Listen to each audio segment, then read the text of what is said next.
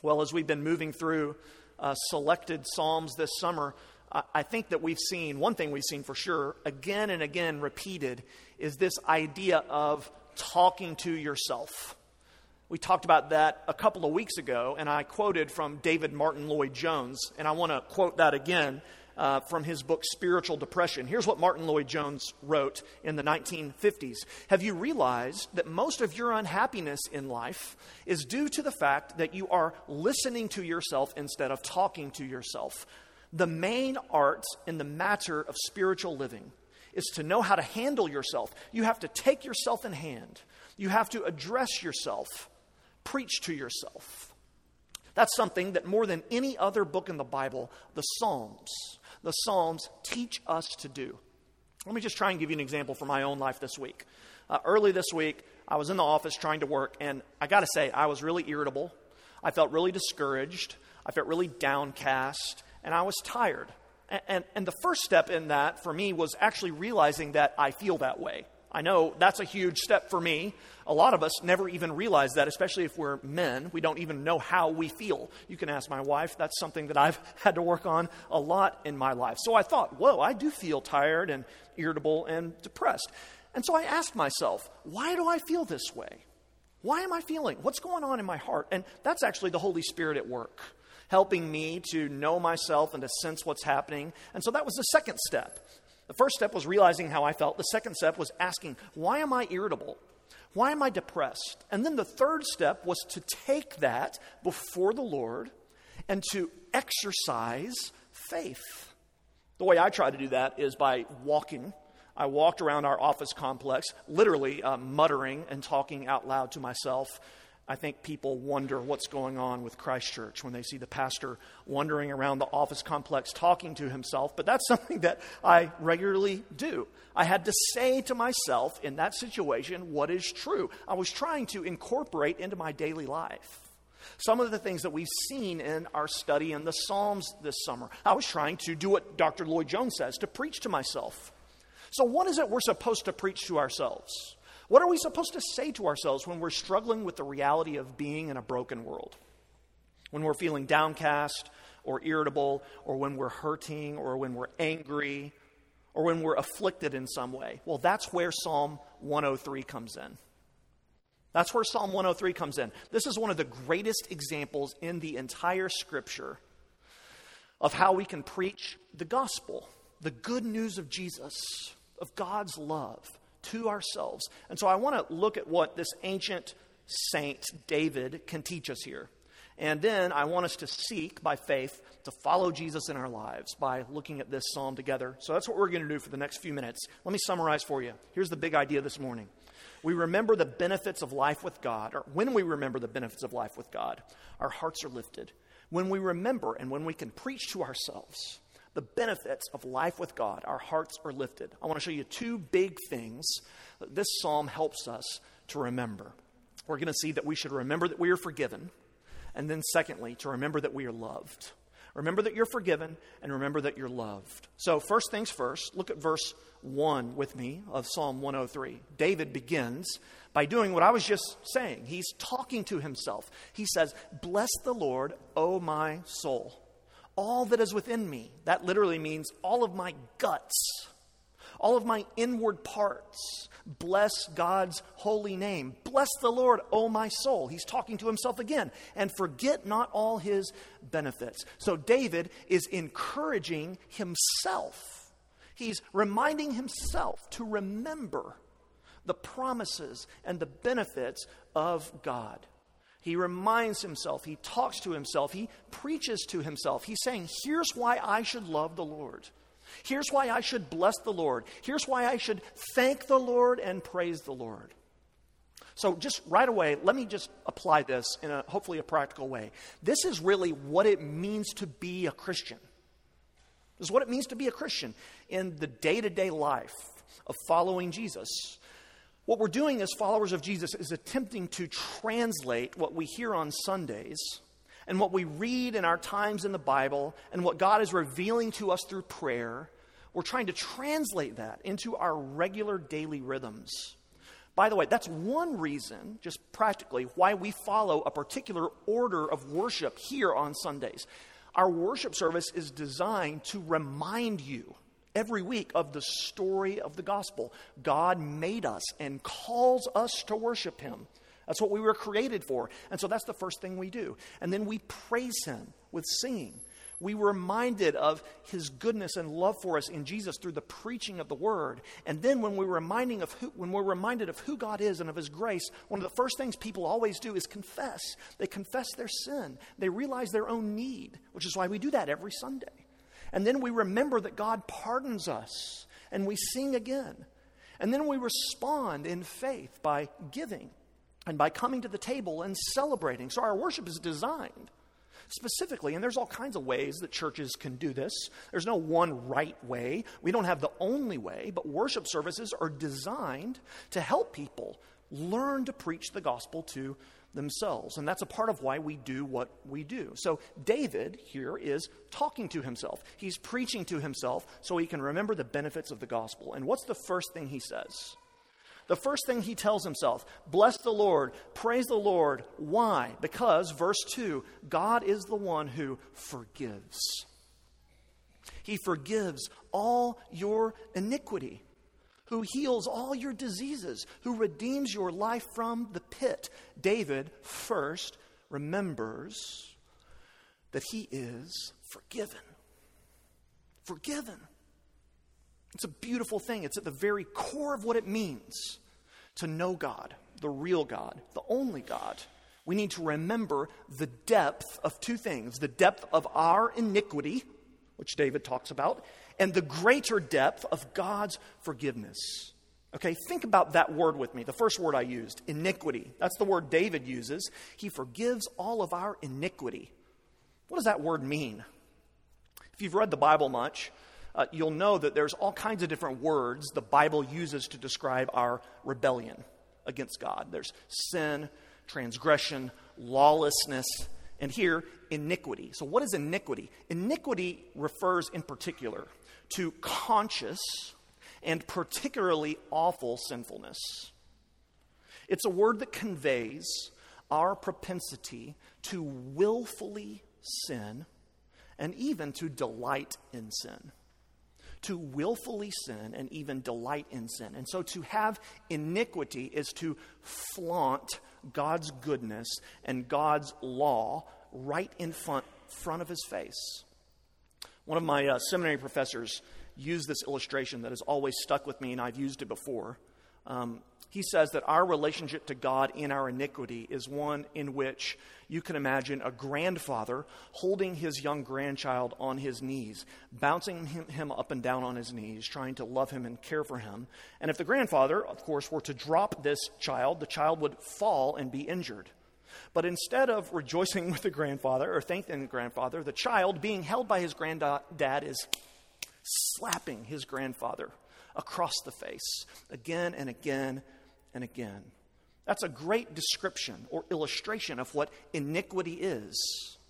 You might think about, about it like this iniquity is, is actively seeking out what we know is wrong. Um, can we be honest with ourselves for a minute?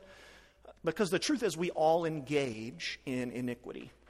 I mean, have you, have you ever been about to do something or say something or think something that you know is wrong?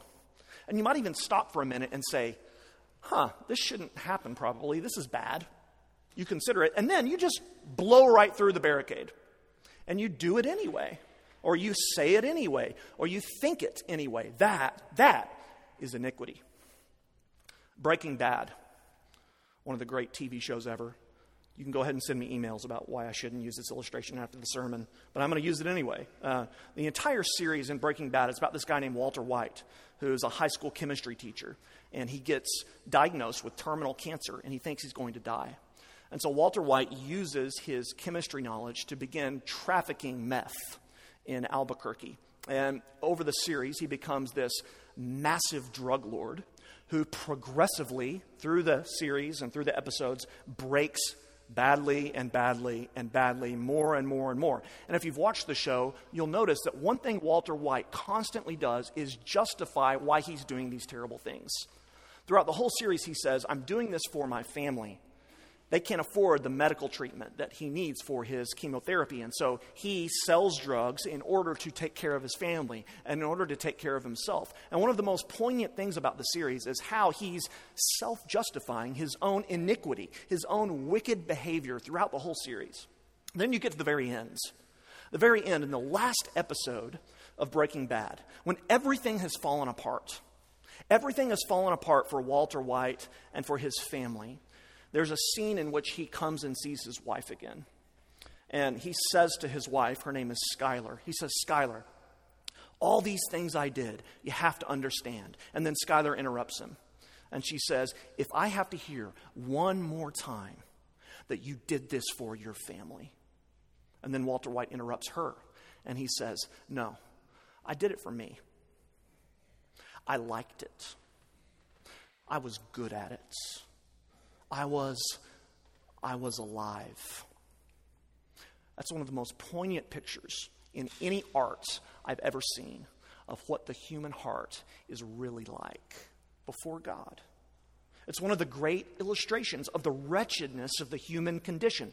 And what Walter White found out is what each of us are going to have to found out that our iniquity doesn't make us alive. In fact, it puts us in the pit, which is what David says. It separates us from God. And because it separates us from God, it separates us from all that is good. It ruins us, and it ruins everything around us. So David is reflecting on his own iniquity here, and then he says, God responds. But how does God respond? He forgives iniquity, He forgives. The Lord is merciful and gracious, verse 8 slow to anger, abounding in steadfast love. He will not always chide nor will he keep his anger forever. He does not deal with us according to our sins, nor repay us according to our iniquities. That is what God is like. God is forgiving. God is merciful. God does not count our sin against us if we connect to Him through faith in Jesus. God is not in the business of paying us back what we deserve for our iniquities. That phrase in verse 8, 9, and 10 it comes directly from another part of the Bible in Exodus 34 when Moses has just asked God to show him his glory. That's another way of saying, God, show me what you're like in your very essence. At your core, God, who are you? And God says to him, I am a God who is steadfast in love, merciful and gracious, slow to anger, not repaying people according to their iniquities. Here's the point that concept of forgiveness is intrinsic to the very being of God, it's at the heart of who God is. And that's what David is telling himself. He's saying, My iniquities are great. I willfully and constantly sin against God and then flaunt it to his face, and God, in his steadfast love, forgives me. He forgives me. David, you know, it's like he can't just get over this reality, which is why in verse 11 and 12 he uses this amazingly poetic, wonderful language. For as high as the heavens are above the earth, so great is his steadfast love towards those who fear him. As far as the east is from the west, so far does he remove our transgressions from us. The height of God's love is higher. The height of God's love is higher than the heavens are above the earth. I've never been into space. But I have been skydiving. When I was 18 years old, one of the stupidest things I've ever done. I live to tell about it, and I'll never do it again. I would not counsel you to do it either as a, your loving pastor. But I did it, and I remember looking out. The worst part is when you they open the door and you just have to step out on this little beam and you're looking down. They say, "Don't look down." Of course, what did I do? First thing, look down. I was like, "We are way up here. I am high up. The heavens are really high." above the earth, and I never appreciated that until the moment when I'm about to be thrusted out of an airplane by another guy attached to my back that I just met 20 minutes ago. The heavens are really high above the earth. And David is saying here that God's steadfast love, his covenant faithfulness, his promise to forgive is bigger than the heavens are bigger than the earth, and bigger still. God takes our sin away from us as far as the east is from the west. How far is that? At what point on the map does east become west? Well, the point is, it's, it's infinitely far. The point is, you'll never see the guilt of your sin again. Never, ever, if you trust God. The eternal debt you owe for your iniquity cannot ever sniff you, it can't touch you, it can't get close to you if you trust in God. That's how far God throws them away. Remember in uh, Aladdin, you kids might remember this, when uh, towards the end, uh, Jafar, the evil sorcerer, finally gets the lamp, remember? And the first thing he does is cast Aladdin as far away from him as the east is from the west.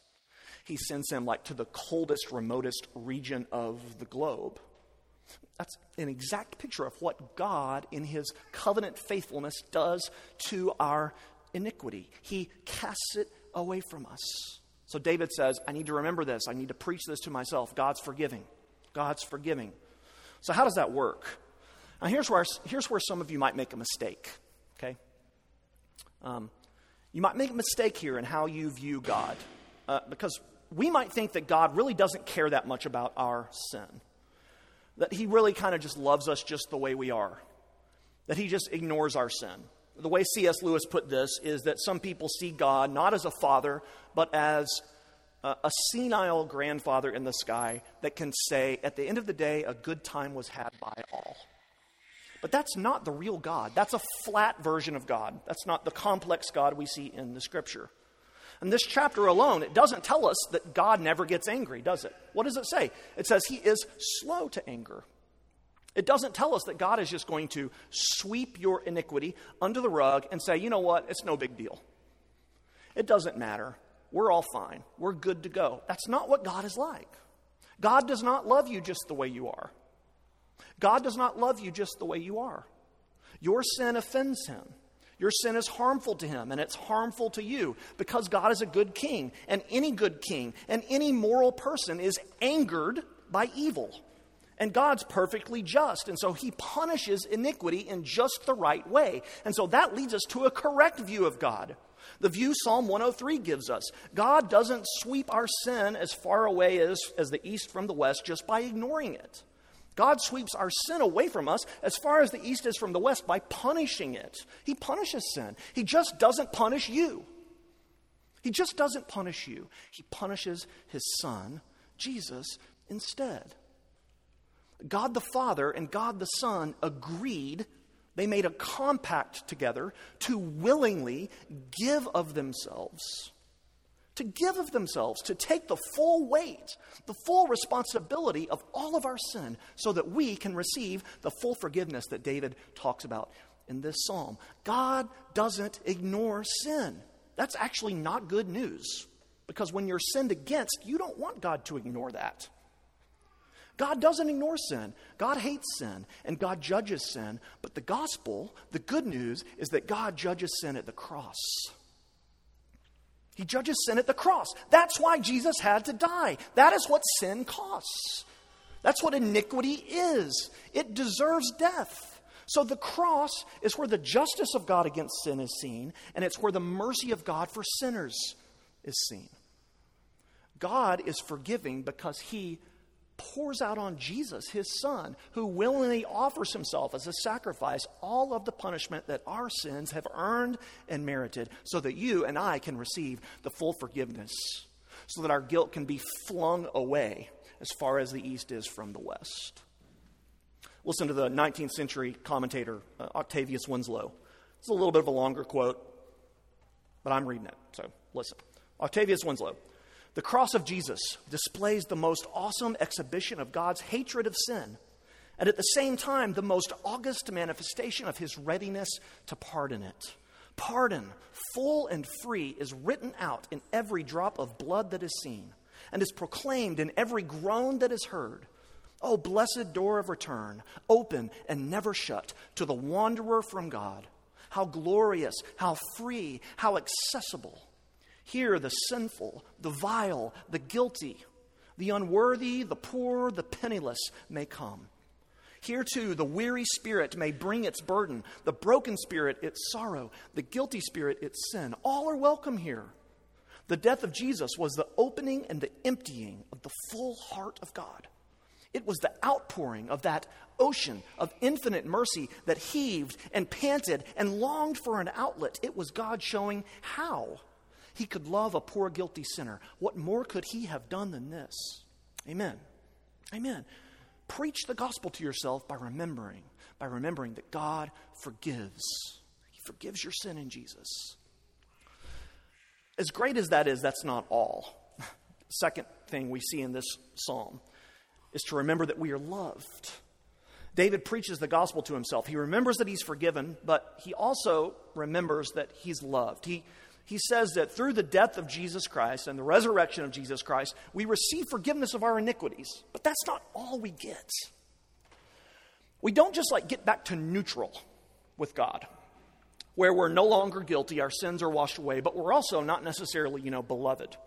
We're just neutral, and it now depends on how we do in the future. No, no, no, no, no, no, no. God forgives our iniquity, He takes away our guilt, but He also brings us into His home. He makes us His Father, or He makes us His children, excuse me, and He is our Father. We don't just get back to neutral with God, so we're, we're, we're, neither a sinner nor a saint. No, God in Jesus takes our sin on himself, as we've seen, and then God in Jesus welcomes us into his fatherly love. That's the second thing this psalm is about. There's so much more to this psalm, but this is the last point I want to make. We've already seen that phrase, steadfast love. You see it in verse 4, you see it in verse 8, you see it in verse 11. God is loving to us. Now I want to hone in on another part of the psalm that makes that point. Look at verse 13 with me. Verse 13. As a father shows compassion. As a father shows compassion to his children, so the Lord shows compassion to those who fear him. So, what is the real God like? What is the only God like? He is, David says, a father who shows compassion. Compassion. Now, words always matter in the Bible. Words matter. And, and this is such a powerful word, word. It's kind of actually an awkwardly uncomfortable word, to be honest. This word compassion refers to, um, it's, it's deeply emotional. It refers to an overwhelming, visceral sense of being in love with someone. It's when you are utterly taken by and captivated with another. It's when you are head over heels, consumed with feeling, with love, with compassion for someone else. That's what this word means. That's why when this word is used other times in the Old Testament, in the language of Hebrew, it's almost always used of a mother's love for her newborn. In Isaiah, for example, Isaiah verse 15 of chapter 49, we read this Can a woman forget her nursing child? that she should have no compassion. There's the word. No compassion on the son of her womb. And then God says, even she may forget. Even she may forget, but I will not forget you. Another place where this is used is in 1 Kings chapter 3. You probably know this story, even if you haven't read your Bible in a long time. It's about King Solomon's wisdom. Two prostitutes who have young children are living with one another and uh, a lot of other women, and they both have babies. And one of the women rolls over on her child at night, suffocating him to death, and the child dies. And so she takes the other child's infant and pretends it's her own. And so they wake up in the morning and there's conflict, so they both go to King Solomon. And both of the women say, This child is mine. It's not hers, it's mine. And Solomon has no way to know who's lying and who's telling the truth. And so you remember what he does. He says, Bring me my sword. Bring me my sword. I'm going to divide the child in half so that each of you may have half of him. And the woman whose child it really is immediately says, No, no, no, no. Give the child to her. Give the child to her. And then the author of 1 Kings says this because her heart yearned, same word, compassion, yearned for her son. She basically said, I'm the one lying. I'm the one lying. Give her the living child. And so the love of God here is compared to the biologically rooted love that a mother has for her newborn. You know, just as an aside, both fatherhood and motherhood language are used of God, right? And that's because all of us are made in God's image, men and women equally. So the reason that we feel love like this for our children or for our spouse or for someone is because we are like God in this regard. We dimly reflect what God fully possesses.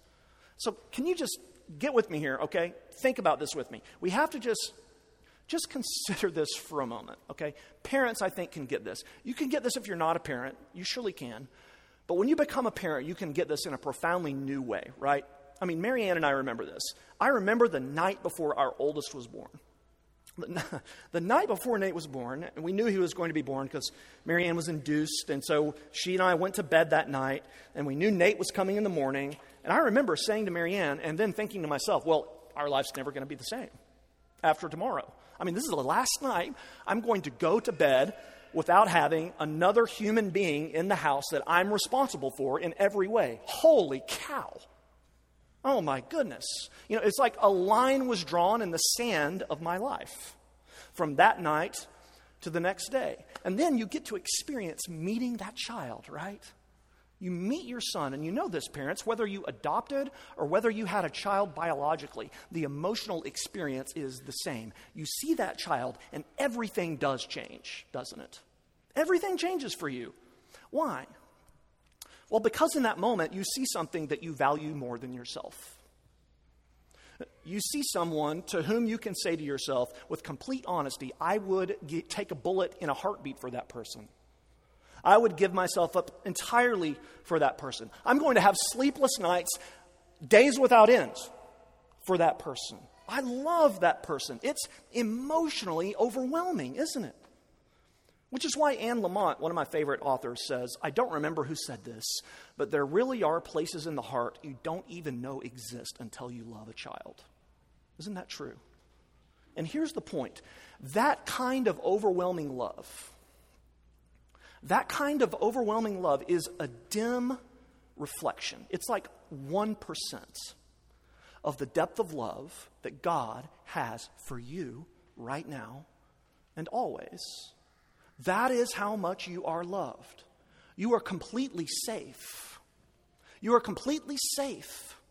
You are completely safe in the love of God. One more thing. Why does God love us this much?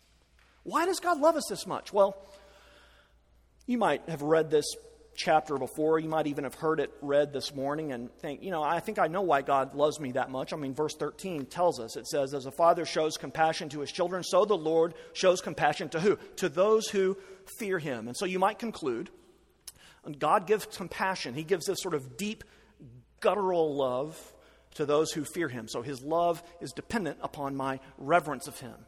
You might think, that's pretty good exegesis, and you would be wrong. That's why I love you. I can tell you you're wrong. You're wrong if that's what you think. And it's not the reason. Let me show you why. Hebrew is very fond of what is called parallelism. Parallelism, especially Hebrew poetry, like the Psalms. And that's what we see in verse 13. It's a great example of parallelism or couplets. Okay? The first half of the couplet in verse 13 says that God shows compassion to his children. And then the second half of the couplet is going to repeat the same idea using different or more pronounced language. So the first couplet, God shows compassion to his children. The second half is a parallel statement saying God shows compassion to those who fear him. So what does that mean?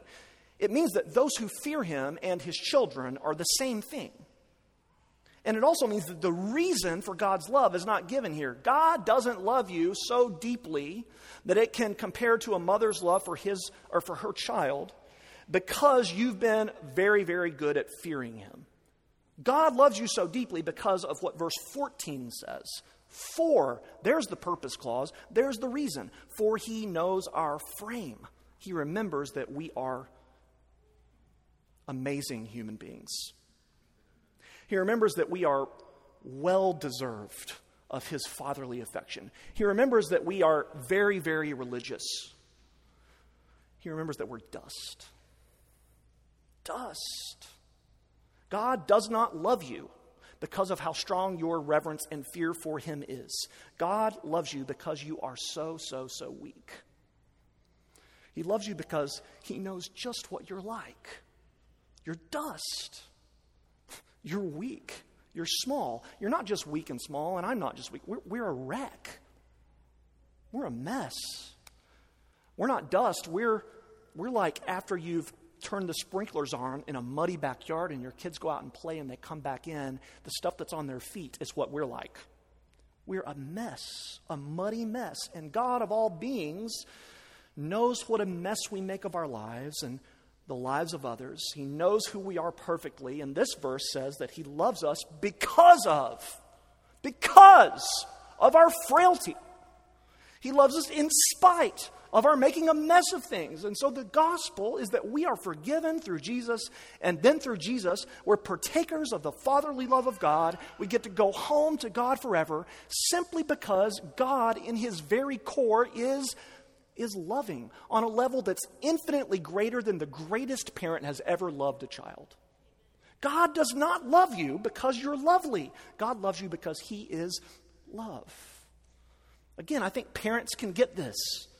Sorry for focusing on parents so much, folks. If you're not a parent, I apologize. But the fatherhood language of God here, I think, makes it important. When we have kids, your heart locks onto that child. So much so that you know, you know as a parent that you're not going to be happy unless that kid is happy. It's just true. And even below average parents sense this. You know, that's like 49% of us, right? Below average parents Even below average parents sense this about below average kids. I mean, let's be honest. We feel this more with our kids who struggle, actually. When our kids are troubled or when they're weak or when they're hurting, that's, that's when we more lock onto them and we're more grieved and we're more hurt that they're hurting. Friends, that is what this is saying about God's love.